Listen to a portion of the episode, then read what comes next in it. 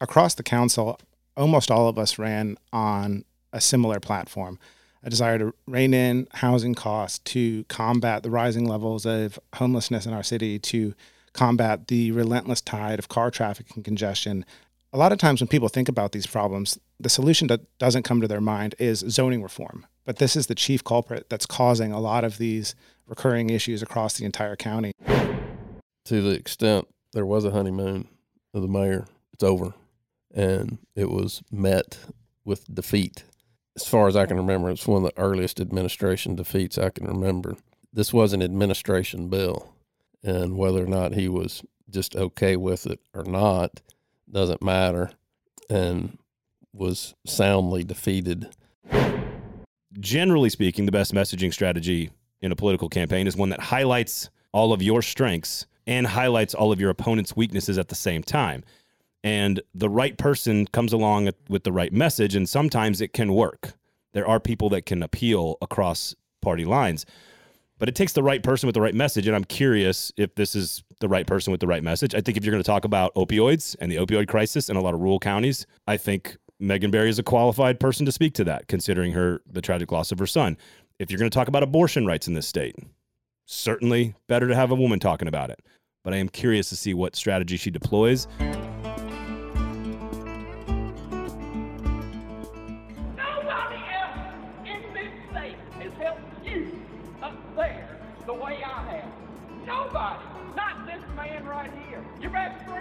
When you see something that is not right, not fair, not just, you have to do something.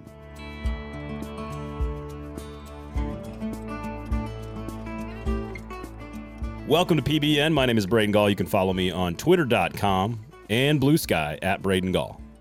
I'm Jamie Hollin. I'm on Elon Sewer at JR Hollin. But still, Braden, it's Pod Bless Nash. On twitter.com, Pod Bless Nashville on Instagram. Uh, Rollin Horton, our guest today on the show, uh, penned an op ed in the Tennessean about what, Jamie? Burning the housing code? How you would put it? Zoning reform. Uh, we will talk with him. He's District 20 council member, a new council member, newly elected. He's been on the council for a couple of months now. We'll talk to him a little bit later on. Of course, they also had a taser vote recently last week uh, that they turned they voted down. We'll get to that. We've got some housing news from around the country that you, of course, are always going to bring onto the show. Things that are happening in Texas. Uh, we'll also talk to Rollin about that as well, and the tasers. Uh, there was a absolutely hilarious isn't the right term, but I, you know when I see pictures of 2,000 plants being burnt at a church in the middle of nowhere, Tennessee. Whose plant? God's plant. Thank you. A huge weed bust in uh, Indian Mound, Tennessee. Uh, raised some questions for me personally. We've got some elections coming up, some deadlines next week to make sure we've got Board of Education vote, odd numbers, Fourth Circuit judge, of course, and the property assessor. We've got a new candidate officially now in the U.S. House District 7 race in the state of Tennessee, of course. Uh, former Mayor Megan Barry announcing there. We'll get into that. A lot of voucher stuff still happening and some astroturfing happening uh, as well. So we'll get into that. Lots of stories on the show today. But you want to start with some sports ball? Is that what you want to start with here on the sports pod? ball? Congratulations! Shout out to the Pearl-Cohn Firebirds for winning the 4A state championship against Upperman. Shout out to Coach Bernetti, highest MNPS wins and wins for football. And more importantly, the players, staff, and families. I was there, Braden. It was a crucial play of the game, a bad snap on an extra point that the quarterback, who was also just awarded this week for a Mr. Football. Oh, nice. QB1, shout out. First time since Hillsboro in 2008 for a MNPS state championship in football. All right. Congratulations. Undefeated season.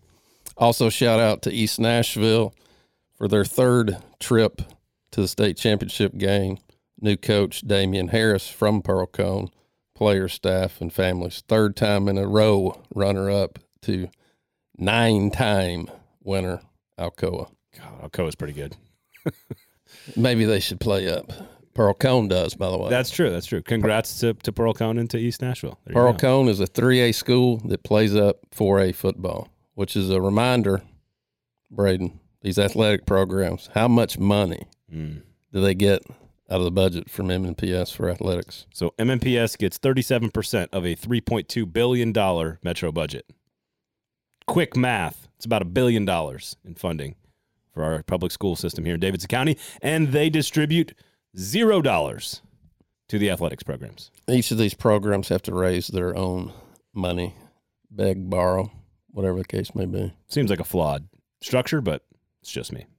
Hey, whatever. Look, th- people don't tune into this show for the sports ball, but you and I are both big believers that athletic competition, or at least being a part of something like that and being a part of a team, benefits you as a human being long term. Teamwork, discipline, all that good stuff. Correct. But let's also tie it in to what's also going on in town this week. The ba- Major League Baseball's coming to town. Yeah, they're here. Oh, All of well, them. technically, when you're They're listening all to this, here. they're all gone. they're all here the winter meetings were last week. out at Gaylord Hotel. And how it ties into this show, the owner of my new favorite team, the Chicago White Sox, Jerry Reinsdorf, met with Mayor Freddie O'Connell. So, preview, it's happening. And according to Deputy Communications Director Alex Apple, he said exactly to Jerry Reinsdorf, owner of the Chicago White Sox, what he has said publicly. And I'm going to paraphrase here, Jamie. Ain't no fucking way. What have I been telling the people, Braden? That is called a head fake. It's coming. Don't be a hater. Let's go, White Sox. They've already got two teams Oh, anyway. God, stop it. That's it's happening. Let's For- go. For those that do not realize that Jamie is at times completely full of shit, uh, you need a few things to, to have a baseball team in Nashville. You need a piece of land. They don't have that. They need we a- can get that. They, oh, you think so? Yep, we they got need, they need an it's owner. available. They need an owner who is worth capital B billions. Jerry Reinsdorf. Got it. don't check. don't have that. Check. You need political appetite in this city to help put all this together. Don't have that Uh, at all. I'll make everybody hungry. Come Yeah, on, let's sure. go. Uh, I'm applying for the job. This those this Tennessee, those Tennessee Star dudes, National Stars, whatever it's called, they, they'll do it. We got it. Justin Timberlake's going to pay for the whole thing.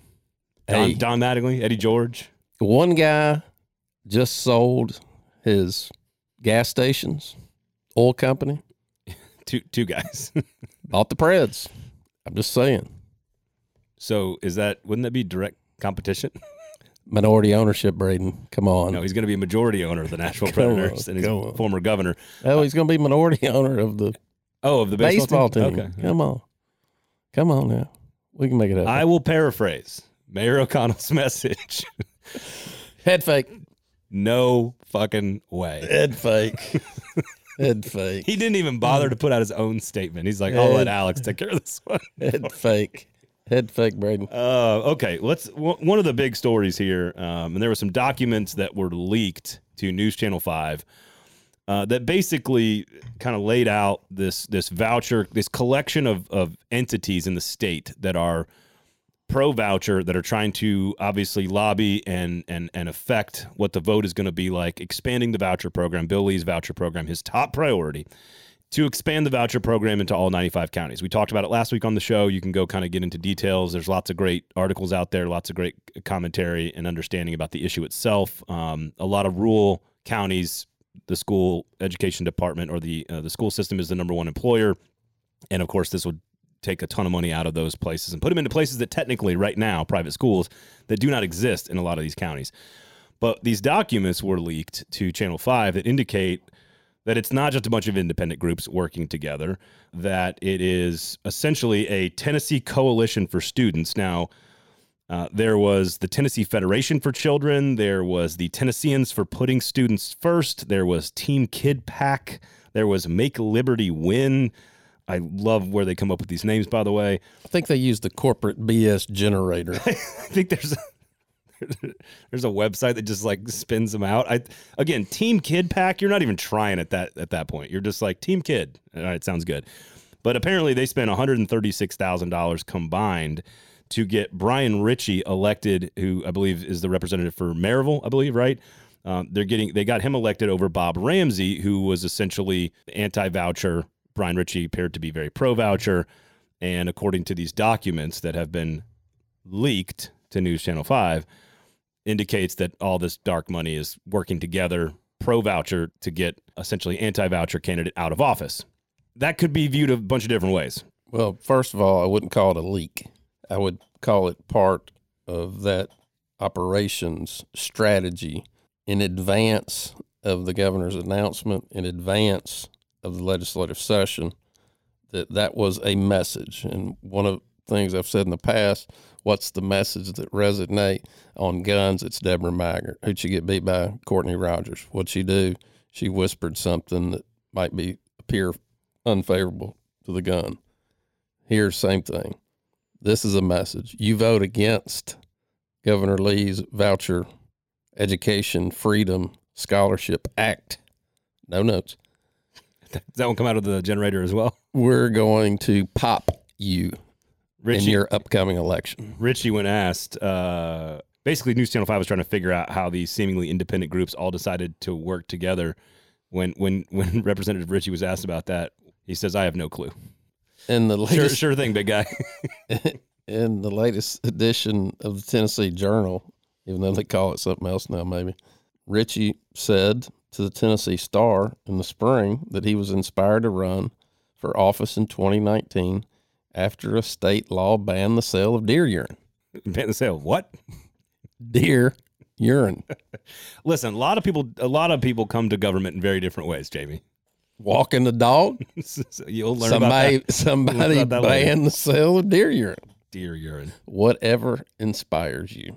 Uh, this, of course, is also tied in with what is very clearly a an American Americans for Prosperity, which of course is Charles Koch's organization.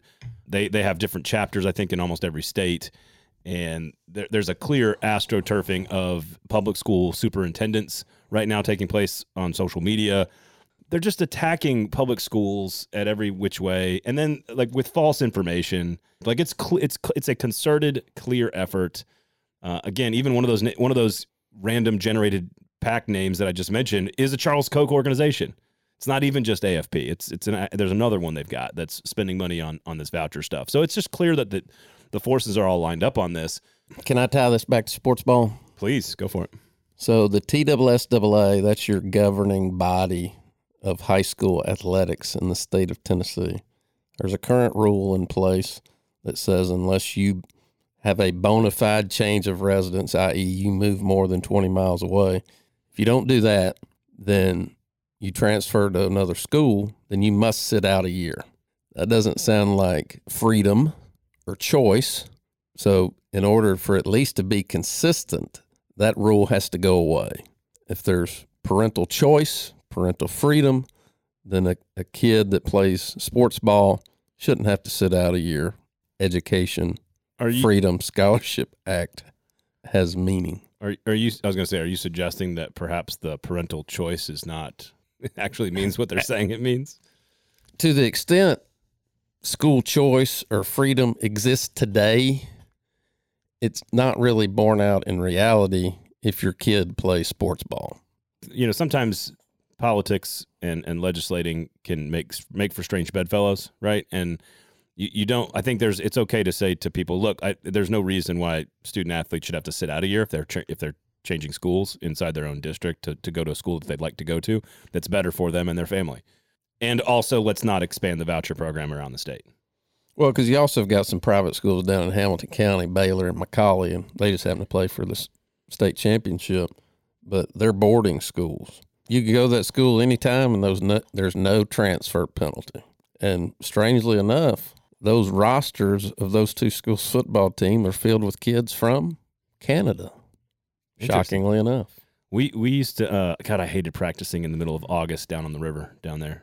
We used to camp down there before the season started. Miserable, but we did beat Baylor all the time. Practice, just letting you know. shout out So- Franklin High School. There you go. The for, formerly the artist formerly known as the Rebels. So, are you saying whacking public school officials on X I just is not a good plan?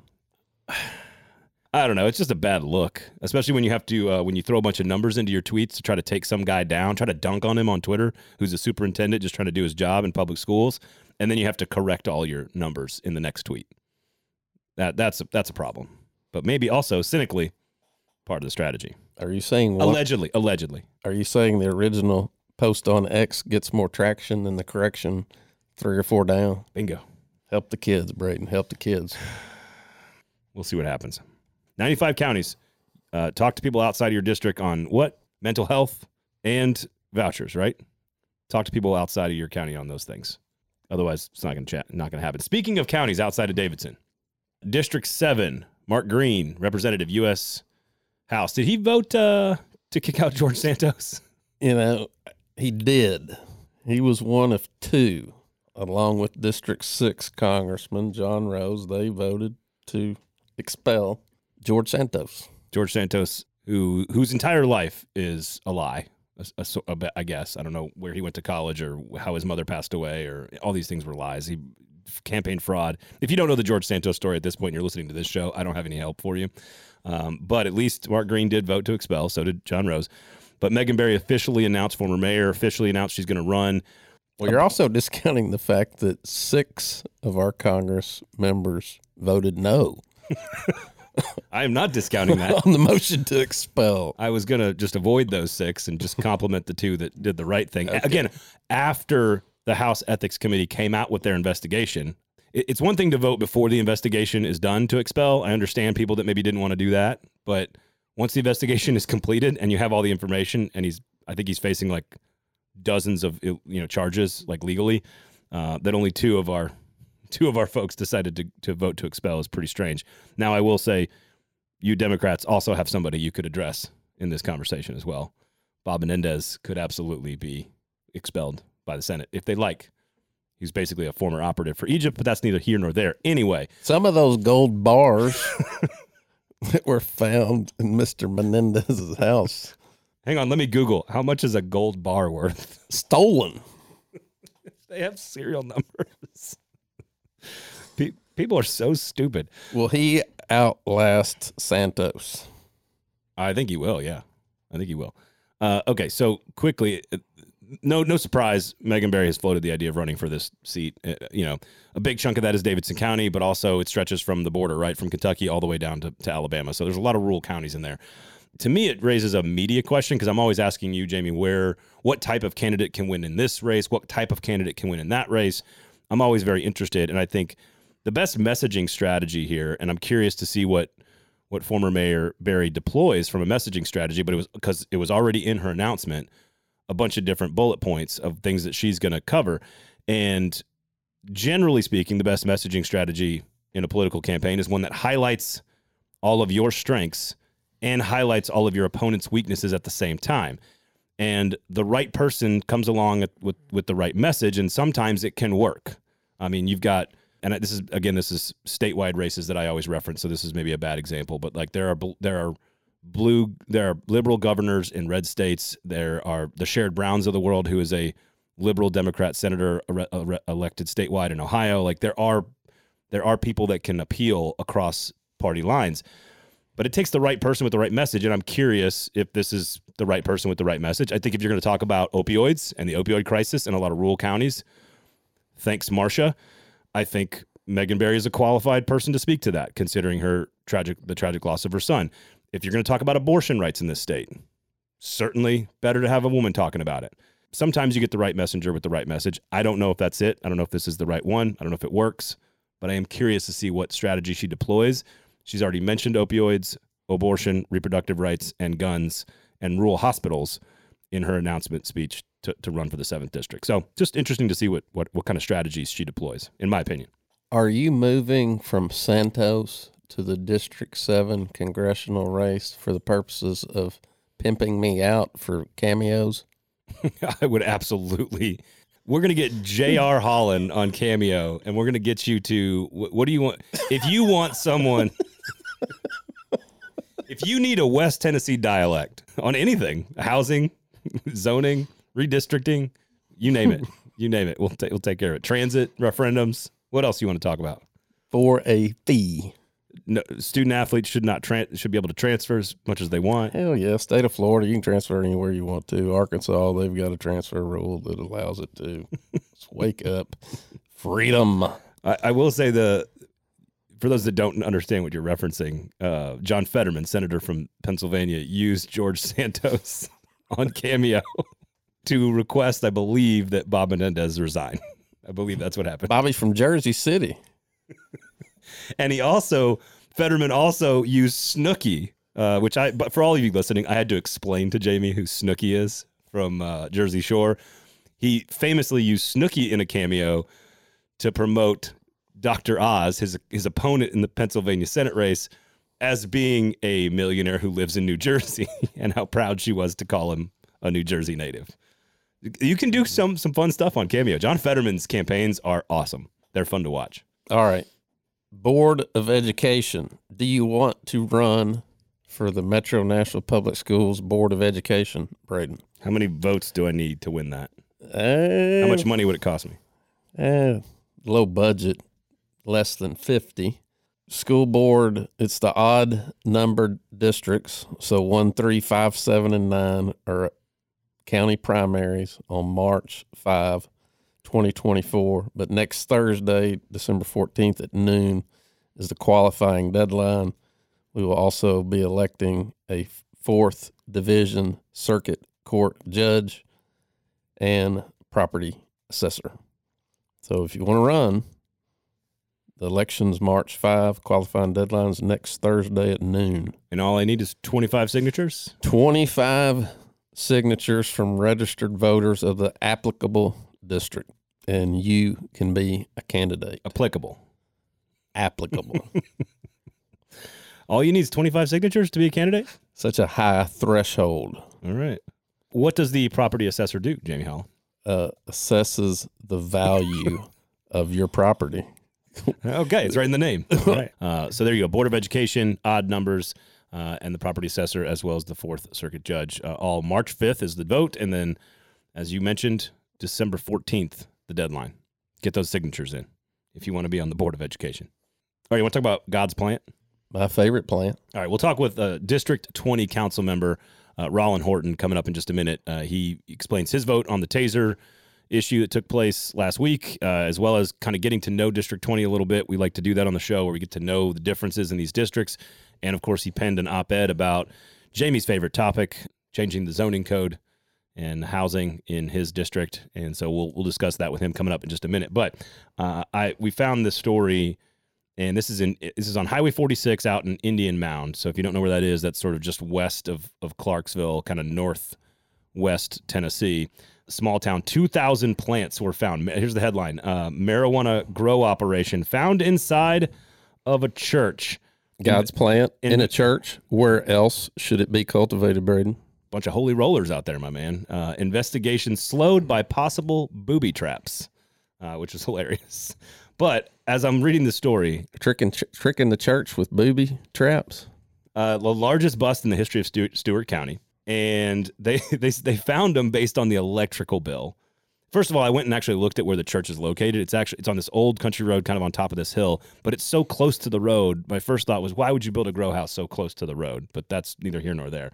Three thousand dollars a month was what they were paying in electrical and water bill, and that's what tipped off the authorities to what was going on. That and the smell, of course, coming from the two thousand plants that are growing in the basement of Ah, the building. the- I think the smell's bullshit. you think that is? You I think, think, that's bullshit because, like, how do you know they weren't? That wasn't hemp. I mean, the TBI when they their testing protocols can't tell the difference between THC and hemp. So, I think that's bullshit. I mean, I don't want to give myself away here, but I can look at it tell the difference.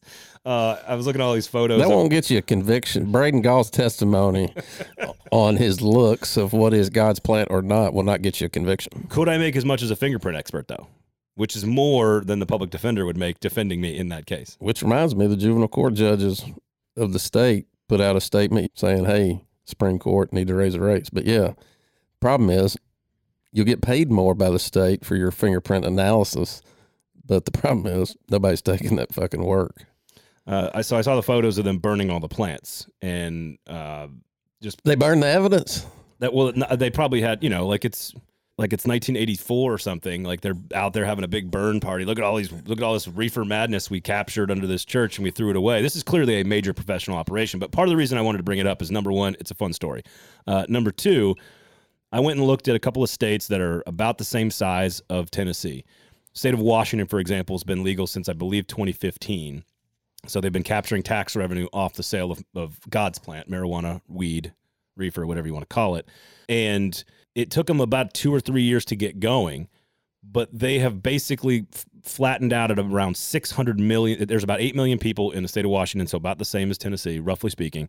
And they capture $600 million in tax revenue every single year off the sale of marijuana. And it's just a, it's the dumbest missed opportunity, which is in the state of Washington more than they recapture off alcohol sales. And we certainly know the health benefits of, of weed versus alcohol. It's not even close. Um, talk to any doctor about it. Don't take our word for it. Uh, last year alone, the United States captured $15 billion in 2022 in taxes off of weed. What are we fucking doing with this plant in this state? Help people make it legal. It's unbelievable. Ohio just voted voted to make it legal, and it wasn't even a conversation. It wasn't even a topic. They, they just they just said yes, and they voted it, and uh, it's just it's absurd. It, it, in the state of Tennessee, there's really no reason for it not to be legal. So why why burn two thousand plants that could help people? God gave us something to help us. Crazy thought in the form of a plant. Who knew?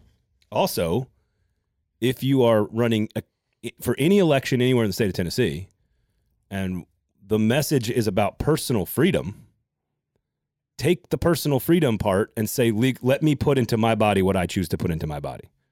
If you're going to let me, if I want to drink milkshakes every single morning and have a glass of whiskey every single night, why can't I also have some weed in my life as well? So personal freedom, it's, it's, it falls right in line with reproductive rights. It falls right in line with all the other personal freedom issues that are floating around in campaigns right now. So And if you're regulated, you can ensure that God's plant is is in its purest form when it reaches consumers. especially for anyone out there who may enjoy the tea or a cookie, perhaps, or a gummy, something along those lines, understanding exactly what you're getting, probably safer, probably smarter than just guessing at what. I mean, you can get it in more ways than just burning it and inhaling it in your lungs. yeah, in safer ways, actually. Oh my God. Doctor, doctor recommended.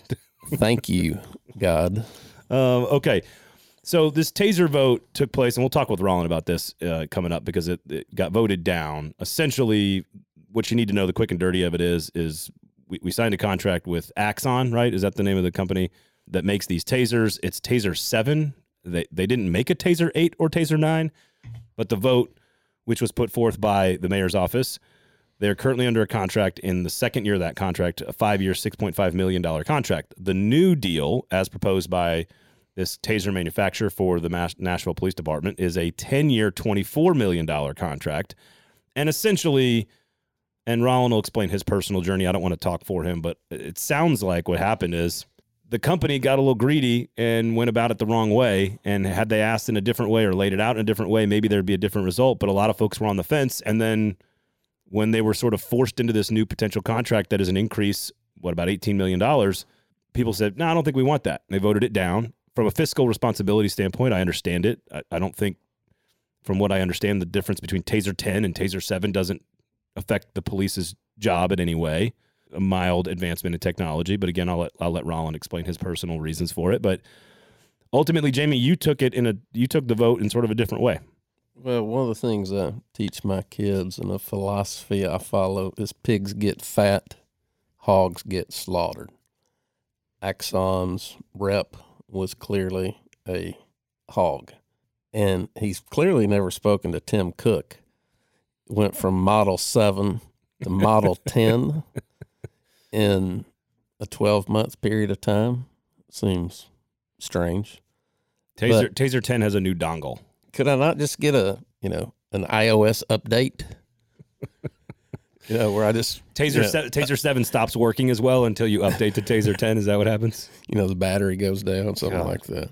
Can't ever recharge uh, that sucker to 100%. And no, my my broad takeaway there is that to the extent there was a honeymoon of the mayor, it's over, and it was met with defeat. As far as I can remember, it's one of the earliest administration defeats I can remember. But this was an administration bill, and whether or not he was just okay with it or not doesn't matter. It rose to the level, it went through the process of going through procurement, and maybe it was just a contract amendment through their process of getting to the form of a bill and was soundly defeated 14 to 24 with one abstention, which reminds me don't abstain unless you have a conflict. Vote for or against. Abstain is otherwise known as chicken shit. But yeah, Freddie takes a L right there. Do, do you think it is an indication of some type of shift in power? Because uh, what what sounds like took place is that how this company was going about doing business was what caused some of the problems. And are we saying that that Freddie's office and the mayor's office should have been able to handle the the approach a little bit better with this particular vendor? And if they had done that, maybe the it passes and they look better. I think so, but like, you know, council member Quin Evans Segall brought out the visual aid. Don't use green next time. That's my only pro tip I, there. I enjoyed it thoroughly. I do appreciate you tagging me Oh. on Twitter while it was happening, but they did some mathing. I know, I know you're not a big math guy. Get I tried to bring you in where you fit in, you know. Thanks, man. I I'm, I was there on the words, but yeah, they limited time offer. Like take take it now, take this 2023 pricing, or too bad. Like they were an existing customer of that vendor, the city of Nashville, and not just any old customer, but someone paying a five year contract, six point five million dollars. Realizing that there was a problem in the body with going up for that percentage increase and from a five year term to a 10 year term. By the way, the standard term of a metro contract is five years. So it's kind of excessive. A good commentary there from the vendor's rep. Hey, Like, just be a little more political about how you. we we it. appreciate you have questions, Yeah. concerns, comments, and because you're an existing customer of ours, and we appreciate your business. Nashville. Nashville, thank you. We're going to give you a little more time and we're going to hold our 2023 pricing for 30, 60, 90 days, whatever it is to give to give us time to answer your So that's questions. the that's the pig approach, not the hog approach, is what you're saying. correct. So, are you suggesting that how you talk to someone matters? I'm saying it does. Hmm. Interesting. Particularly the ones that control your fate and are making the slaughter decision. Do you think it is a good thing for the city of Nashville to have a little bit more of a balance of power between the mayor's office and the city council? I, I think if anybody looks back at my career, they would say he wanted to make the legislative body stronger. And I think we moved in that direction. With this No. vote, with this vote. with this vote. Yeah, I sure do. Okay. Well, there you go. Two birds. Um, all right. You got some housing news from around. Before that, I want to give a shout out All right. to Metro Nashville Network while watching online. Over the logo, they put a Santa's hat over the logo. Thank you very much. Uh, add some holiday lights or Christmas lights around there next time, then you got a bonus. Texas, what you got? Also, would have been known as Mexico, If not for Tennessee. but for the volunteers of the state. No, no. I listen. I moved here from Austin in 1996, and I have a lot of. My brother went to the University of Texas. I went to the University of Tennessee. We have a lot of debates in our household about well, who's the real Tennessee? Quick history lesson: University of Tennessee was founded in the 1700s, before Texas was a state, and if not for them volunteers going down to Texas and dying in the Alamo, Texas would not be a state, and therefore the University of Texas would not be a thing. So And- if you're asking me who's the real UT, win loss record aside, it is the University of Tennessee. And wh- what shade of orange is the University of Tennessee? Burnt orange. No, no, not the University of Tennessee. Oh, did, did you say? Sorry, te- I thought you said Texas. That's- Sorry. no. What would you call the shade of Tennessee at University? I thought it was Pantone 135. That sounds right. All right, Texas. What would they do in Texas for housing that got you all hot and bothered over there? Well, Houston, who doesn't have zoning, if you ever want to know what the best model is for zoning, don't fucking have any. Houston, good job. But they also got rid of lot size minimums. And they did a study that says that does not lead to What's the thing people are worried about when they talk about more density, Braden? Displacement and gentrification. Gen- yeah. And this study was from researchers at, strangely enough, the University of Texas. And there's a story out on pewtrust.org that will explain all that to you. The city of Austin, also last week, after 13 hours of testimony, Yimby folks, hey, it's going to be a fucking slog. And I would say we're going to do at least 36 hours. But You're, you're saying you're saying be prepared for a long, drawn out battle if you are trying to do something like Austin did. simultaneous Okay. to what? In November 2024, Brad? Transit referendum, baby. we're to Let's go. we're to We go. Even that's too much. it's right out of the damn generator too. They the city of Austin legalized 3 units on a single family lot all across the city. Holy shit. Okay, so just go a little bit quicker. So every single family lot in Austin, because I will say this, having moved here from there a, a long, long time ago, they have almost identical problems to Nashville. They're very, very similar cities, very weird music cultures in the 80s and the 90s, and then the growth happens, and they have not solved any problems, housing, traffic, etc. Uh, the university in Austin's a little bit bigger than the one we got here, but that's that's neither here nor there. You're saying that they can now build three units on every lot that was previously zoned single family housing. By right. By right. So every lot in the city. Yes. And, and so you're saying essentially that 3X is the housing by right? By right, which means you don't have to go to the government and ask for anything to do it besides a building permit. So walk us through what that looks like here. You know, you're in a neighborhood, you're in a single family zoning neighborhood, all of a sudden that switches. I could just go to a developer and tear my house down and build three on that property. Sell two, live in mine. Correct. If Houston and Austin, Houston's one thing. If Austin can do some stuff, then I think Nashville can do some stuff. Houston's a little different politically, but still, We can't keep waiting around. Yeah, I agree. Uh, we've got a few other conversations uh, to have today on the show, but uh, that leads us right into Rollins' housing op-ed in the Tennessean. We're also talking to him about tasers and sort of get to know District 20 a little bit as well. So that should lead us right into that conversation. You want to go ahead and talk to to Rollin? Yep. Gutsy direct op ed, even though he's a noob. Yep. Here was our conversation with the District 20 council member. District 20 council member Rollin Horton joining us here in studio. We really do appreciate you coming in, man. How are you? I'm good. Thank you for having me here today. So you are a, should I say, a newly minted council member, of course, District 20. How has the first couple of months been in terms of getting up to speed with with with the new role, the new job? What has that been like the first few months here? Oh, it, it, it's been a lot. It's been super exciting. I think um, have a chance to really make a, a lot of positive difference in in uh, people's lives in our district and across the county.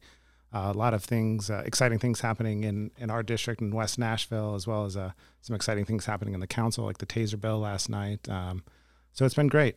I want to ask about uh, the taser bill, so we'll, we'll, we'll get to that uh, in in just a second. Um, why? Why did you want to be a council member? Why did you want the job in the first place? Well, a lot of the concerns that uh, our family shared with a lot of our neighbors and things like that. Uh, we just um, got a new puppy last year. We walk her all over the neighborhood, uh, but realize we don't have safe crosswalks. Uh, we don't have adequate sidewalks. Uh, there's not enough traffic calming devices. It can feel like you're taking your life in your hands walking around our neighborhood. Uh, at the same time, we're looking at hopefully expanding our family in the near future. So, want our public education system to be as great as it can be. And, um, you know, my wife and I decided rather than hope somebody else has the necessary drive and energy to try to solve some of these questions, decided to stand up and try to do something about it ourselves. What you just described was an indicator in District 5 back in 2011. White guy walking dog, there goes the fucking neighborhood. Uh, no, no comment. You don't have to comment on that. No comment. then next thing you know, runs for council. Who knew? Don't walk your dogs, folks. Keep them in your yard. Uh, by the way, first, before just to make everybody clear, um, ex- this is obviously the nation's Charlotte Park, the artist formerly known as Charlotte Park. D- tell everybody quickly the, the the the outlay of your district. Yeah, so so we're located in West Nashville. So going from north to south, we have the Nations, which is where I live. We have Charlotte Park and James Robertson, which have since uh, combined into, or at least under one neighborhood association, into Charlotte Robertson. And we have the western half of White Bridge down to Belle Meade Plaza, as well as uh, a small part of Hillwood. What is it about your district? Like, what are the unique challenges that you think people that don't live in that area? I've spent a lot of time in the nations. I have a lot of friends in the nation, so I sort of understand the way it's developed and grown over the few, over the last you know ten years or so. What what is it that's that is a unique challenge to that area and to your district that maybe folks that live in Antioch or um, in Joelton don't necessarily understand? Well, I think it's a very uh, distinct district, and it's one district, but it has multiple distinct neighborhoods with the, each with its own uh, kind of needs and wants and aspirations. I think it goes from you know my neighborhood, which has a lot of very high density housing and big apartment buildings and stuff like that. We have White Bridge, much more suburban setting with a commercial quarter, White Bridge, uh, the road itself uh, as well as you know something like uh, Cockrill Bend, which is a big industrial park. And so each of them kind of have their own unique set raft of issues and and hopes and concerns and stuff for the neighborhood. And so uh, addressing those uh, individually rather than trying to do a one size fits all solution for the district is think one of the main things. Was it hard to find what message worked campaigning, like with with all those differences? Well, I think there, while we each have our own kind of uh, unique concerns. There's a lot of uh, things that unify our district. I think any resident of our district can tell you that our neighborhoods are in urgent need of more sidewalks, safer crosswalks, better placed traffic calming devices, and things like that. Uh, as well as the cost of housing has risen to an astronomical level. I think to take my neighborhood of the nations, for example, uh, the typical home price passed $640,000 last month. And so it's becoming increasingly affordable for most of our residents. And that's true across our district and I think across the county as well. All right, you're a council noob. You're kind of getting a baptism by fire. What has surprised you so far, and what motivated you to write an op ed that I'm going to generally call zoning reform? Well, why, what motivated me to write the op ed? I think across the council, almost all of us ran on a similar platform a desire to rein in housing costs, to combat the rising levels of homelessness in our city, to combat the relentless tide of car traffic and congestion, things like that.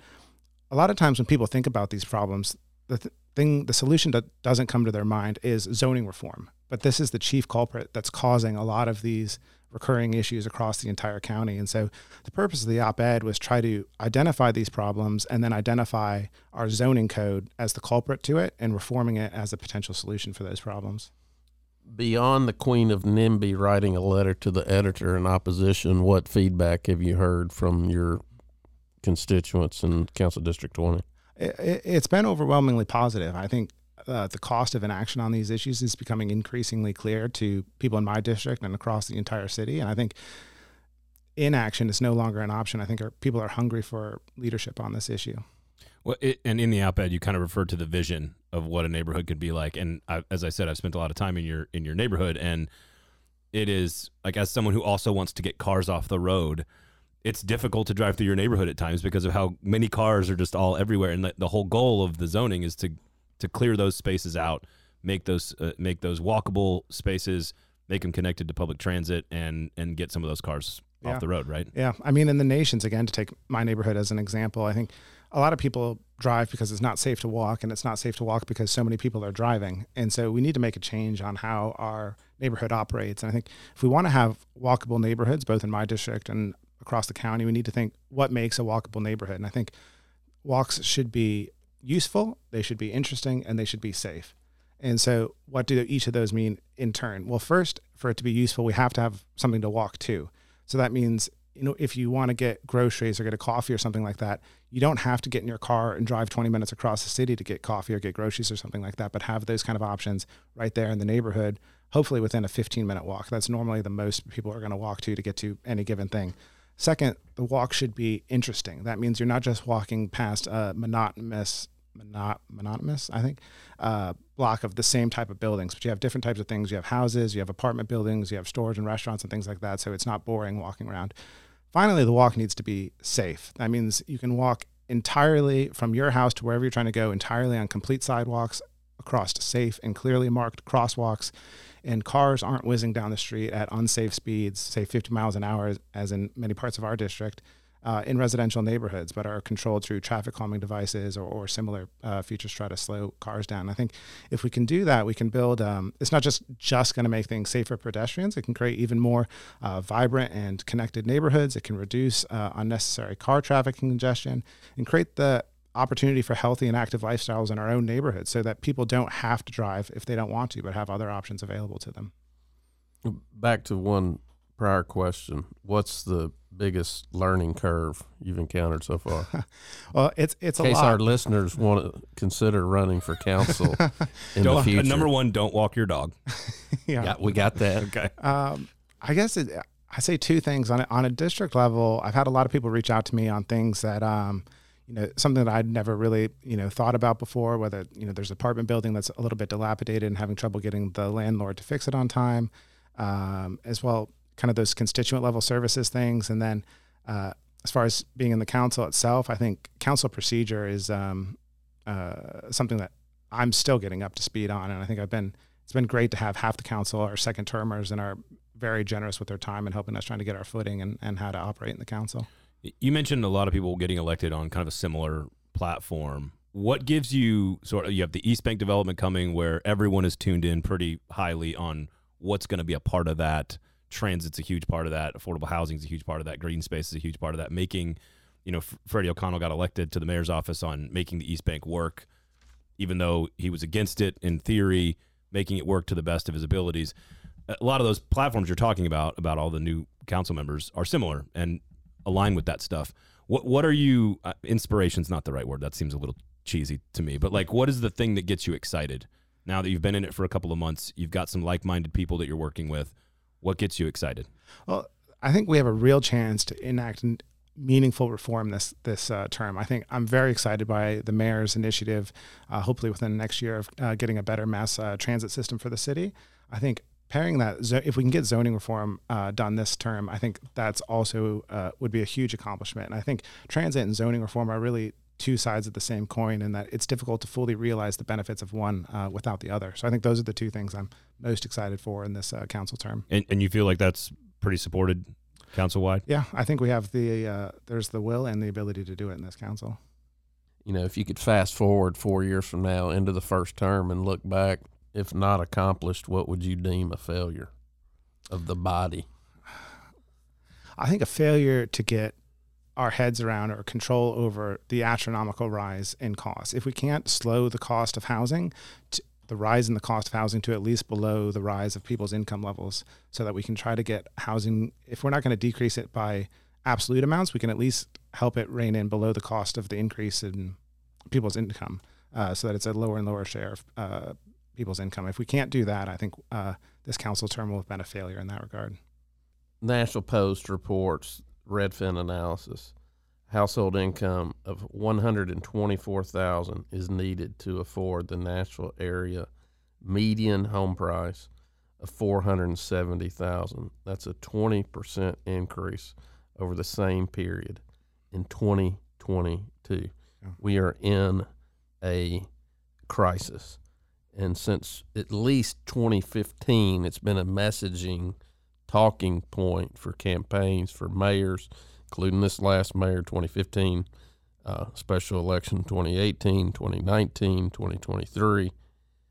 And from my vantage point, we're not doing shit to change it. We're simply talking about it. And so, what I would remind and encourage the council is the legislative body that has one singular responsibility authority above all else zoning title 17 Yeah, I think that's right. And I think as we approach that, I think we need some. We need to have all options are on the table. I think the only option that can't be on the table is that we can't wait any longer uh, to get started on this. We can't afford to wait for a multi-year study that nobody's going to read. This is a crisis, and the time to act is now. well just just last night well braden i guess i could say thursday night. Just la- last week. last week. The city of austin after 13 hours of testimony. So the point being pro housing folks it's going to be a slog. And it's going to go parallel to a transit referendum, but after 13 hours of testimony, the city of Austin legalized three units on a single family lot all across the city. If the city of Austin can do big shit, the city of Nashville can do big shit. Hopefully, it doesn't take reducing that number from 40 to 20 to do it. But if that's the cost to get there, I think it's worth it. Is there a question in there? No. It sounds like you're very optimistic uh, about the body being organized around this particular. And he mentioned four years. Really, isn't it three years? I mean, when the Titan Stadium opens in 27, isn't that sort of like you have to have planned all of this stuff into that development for any of it to really Yeah, take I mean, effect, I right? think these a lot of these initiatives aren't unique to the East Bank or the Titan Stadium, things like that. But I do think that there is a time limit on it. I think in three years, most of the council and the mayor are going to be running for reelection, and there's not going to be any appetite to touch something large or controversial. And so we can't afford to wait. We have to start now. for a variety of reasons. It sounds like. Uh, all right, you voted no uh, on the taser bill. If you'd like to give us a quick rundown of what you how you viewed that bill and and why you voted no. Yeah. So what the bill was was an amendment to our contract with the taser producing company Axon. Uh, currently, we're in a we're one year into a five year contract for six point five million dollars. Uh, we are had just bought the latest brand uh, last year. Uh, this year, they're asking us for to amend the contract to increase it to 24 million, so an increase of 18 million for a 10 year contract for the latest brand of tasers, which is called the Taser 10. Uh, how how I approach the vote on this is the technological improvements in the taser, moving from the taser, I think it was taser seven to taser ten, were real, but they appeared relatively modest to me. Uh, there was an increase in the range, and there was a greater ability to uh, aim the two prongs of the taser. So the the improvements in the technology were real, but they were relatively modest from what was in my from my perspective a much higher cost. Um, so I was on the fence about it, and then Axon, in their testimony to the Public Safety Committee, told us essentially that if we took any time to think about this and didn't decide right now and then, they were going to charge us more if we waited until next year uh, to decide on whether we're uh, open to it or not. And that sealed the, vo- the vote for me, and I voted no. Can we get more uh, dry erase boards in the council meeting, That was great. please? She's got to get rid of the green, though, Braden. Well, it was it Gotta wasn't get rid of technically a green. dry erase board, right? It was like paper. It was like a paper easel. I couldn't really see it very well from my seat. I think it- that's what it looked like. I think I think every council member should get a dry their own little dry erase board with wheels. It I was a it'd be great. gigantic post-it note easel. I know. I think it should you be. can rip the strip off, stick it on something. h- hence the desire to get real change in the in the chamber. Which Was is, there any sentiment that hey, you you entered into a contract with us last year for the Model Seven? Did you not know Model Ten was coming? yeah, I think that that that was a big part of it. And in, It's like, why didn't you tell us Yeah. about number ten? Yeah, and I think there's a concern that if that happened then, if we sign this contract now, is there another model that's going to come out next year uh, or in two years? Uh, so, yeah, that was a big part of the considerations as well. And I think it's important to note this was not a referendum on uh, police, at least on my part. It was kind of a more fiscal analysis of whether these modest improvements in the technology were sufficient to justify a much higher cost. And uh, for that, and the artificial urgency which Axon t- tried to impose on Nashville in making this decision um, sealed the deal for me and required required me to vote no. And I think that's true for many of my colleagues as well. well, and I guess ultimately, like, does the Taser Seven not allow the police to do, to do their job adequately? And it seems like the answer is Yeah. no. It, it does allow them to do their job adequately. Correct. The Taser Seven, and and we're talking about a, a massive increase in price. So Well- some of some of the increase in costs is due to the expanding the contract term. Some of it was attributable to more units. We'd be buying more units, uh, but a significant share of the cost was increase in the price per unit per user. One thing you were involved in, which I think is a council first, you may not have appreciated it at the time, maybe you did, but for the first time ever, the captions were not read on a consolidated consent agenda. Can you tell people what that is? It led to a shorter council meeting, which is in the public interest. The caption of the bill is what, when you look at an agenda, it's the thing at the top. And up until this past council meeting, they were always read by the vice mayor. even consent agenda items. For the first time, Vice Mayor Angie Henderson did not sit there and read them all to us. that was that was a big accomplishment, I think, on the on the vice mayor's part. And I think it's good. It's good for the public. It lets makes the meetings more accessible for the public, and it also lets the council spend more time on the things that matter, that merit discussion, rather than these administrative procedural items. A, a big a big her talking point on Angie Henderson's campaign A reform. was we're going to make this a better process, and it sounds like. Uh, I'm you're, a big you're- fan. Yeah, you're a big fan, but you're blessed with not having known the previous That's true. form, is what it That's sounds true. like. That's all I got. Thank you for coming. Thank you for serving and being a member of the Planning and Zoning Committee. Let's do the shit. Uh, I, I want to ask one more back to how you got into this real fast. Can you try to explain to people how fast you went from walking your dog to being Yeah. on the council? Yeah. So it was maybe two years ago now. Um, you know, I started going to neighborhood association meetings, uh, the nation's neighborhood association, to uh, just try to get some more sidewalks in our neighborhood, try to make it a safer place to walk around. Uh, led to, um, and I was a new uh, resident of the neighborhood. I think we moved there in 2020, so pretty new. Um, started joining the neighborhood association to try to talk about sidewalks. Uh, that led to being on the board of the neighborhood association. Again, try to get us try to get us some sidewalks. Was that a big election? Was that your first election victory? it was a big Was election. I ran, I ran unopposed. I think there was like, I think there was six of us in the room when I voted. Big big campaign staff. yeah, um, but it's it's really an amazing neighborhood association, and um, you know went from that to running for council and somehow winning. I'm more surprised than anybody else. Rollin, thank you so much for coming in. Uh, we really do appreciate it. Thank you. Thank you for having me. It's great talking.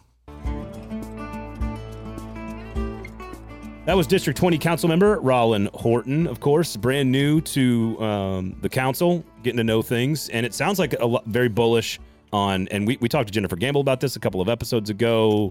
She, of course, is the uh, head of the committee that Rollin sits on, along with a few others, that there's a lot of, and that's the Planning and Zoning Committee, right?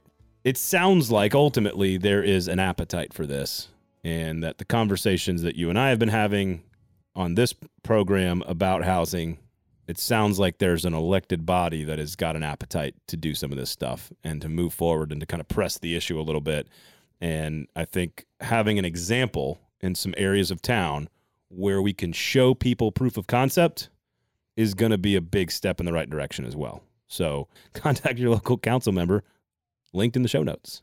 the thing I learned of that conversation with Ron is if you're going to for district council members, all 35 of them, if you're going to have a neighborhood meeting, pick a fun place to have it. If you want to do it in the basement of a church, you're probably going to draw some NIMBY blue hairs. If you want to draw some younger YIMBY folk, maybe have it at a place that serves alcohol. Who who don't really want to drive cars and like to walk around and Don't like to hang out in basements of churches with old people bitching about whatever the latest thing to bitch about is. would like to have an affordable option to purchase their first home, perhaps Crazy. where they serve beer, maybe where they serve weed. Who knows? One day, Coming to Five Points. one day, one day soon. Coming to Five Points. One day In soon. a former bar. Can we do? Can we do live shows from a weed bar? Is that- are Only if you quit that? calling it weed, you Neanderthal. Well, you can't. Like, God's, God's plant, plant. God's plant bar doesn't really. Yeah. That that doesn't. Sounds like a workout joint. Anyway, th- thank you to Rollin for coming in and, and hanging out with us. Uh, the learning curve, uh, you know, I don't I don't envy w- going from walking the dog to being a council member in a couple of years and then having to learn all the ins and outs. But it does help when you're a lawyer. Okay. Uh, quick. We already mentioned Santo, so I don't. I know two lawyers that walk their dogs. Both of them are on the council. Careful Well, where you you walk your dog. Well, you know, uh, you you know, a professional gas bag on this program that walks his dog, and would like some damn sidewalks on his street. Actually, so maybe I'm on the same path as Rollin. Uh, They're uh, they're trying to try that tie sidewalk construction to the transit referendum. That's what I hear. You hear anything else over there? If other people run to take credit for something you've done, you've achieved ultimate success. I, I think of immediately House Republicans taking credit for the infrastructure bill that they didn't vote for. That's what I think of, or the Chips Act that they didn't vote for, bringing plants back to towns in the Midwest. Republicans who voted against those bills, making sure they're at the groundbreaking of the new bridge or the new plant, or hey, look at all this money we got for X in our district that I voted against. Speaking of groundbreaking, I'm going to bring up an old saw that I like to grind on. I do not like it when government officials go to groundbreakings Just in general, in general. Because they don't know how to work shovels. Well, the attorney general doesn't know how to work a shovel. That's for damn sure. I've got video proof of that fact. but like, invite the taxpayers to do that. Y'all don't need to go. Not the governor of Arkansas. You should not invite the governor of Arkansas to your groundbreaking. Did she bring her nineteen thousand dollar lectern? She's under investigation for buying a nineteen thousand dollar lectern. Why would you want one of those? I don't understand. Uh, speaking of spending, Did she bring it? How about Because I know they put it in the smallest fucking venue ever, and the only people I saw during that presentation was the American Sign Language interpreter. Everybody else was behind her ass. now I'm looking up this lectern. And the the lieutenant governor John Partipilo, shout out, who's a great photographer. He had, he put a picture that went with the Tennessee Lookout story, and it had Randy McNally asleep. Oh wow, this is a hell of a lead here from the AP. You want me to read it? Sure. Uh, this is live produced Are we going to come up with a term for this particular session of the show? know, We're going to call know. this a bullshit session. from targeting Chinese-owned farmland to banning to banning, excuse me, gender-neutral terms like pregnant people from state documents. Arkansas Governor Sarah Huckabee Sanders has rolled out announcements in recent weeks in quick succession, cheered on by a Republican base. Are you saving the, the punchline? The former White House press secretary, known for scaling back regular press briefings in Washington, has also fielded questions from behind a lectern at the state capitol. But it's the lectern she's not using, a $19,000 purchase that's led to an audit and claims her office illegally altered public records. That remains a problem for the first term governor.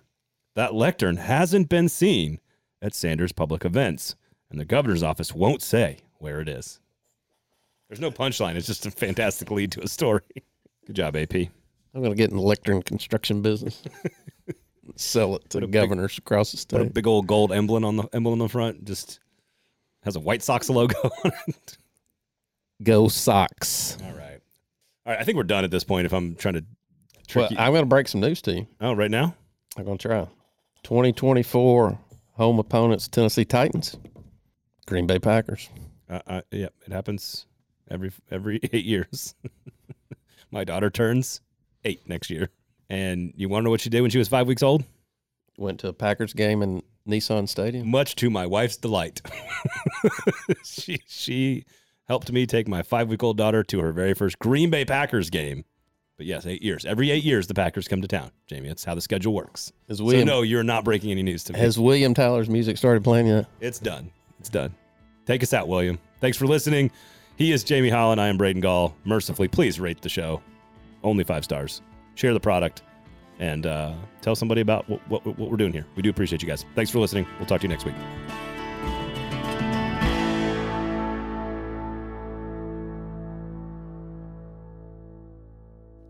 All right. Here's some breaking news. Welcome back. Stay to the end. Welcome back Welcome to the Metropolitan welcome Government. back, welcome back. Bill Herbert. He's coming back to work for Mayor Freddie O'Connell in his office. Perhaps permitting reform might be on the agenda. I'm just speculating there.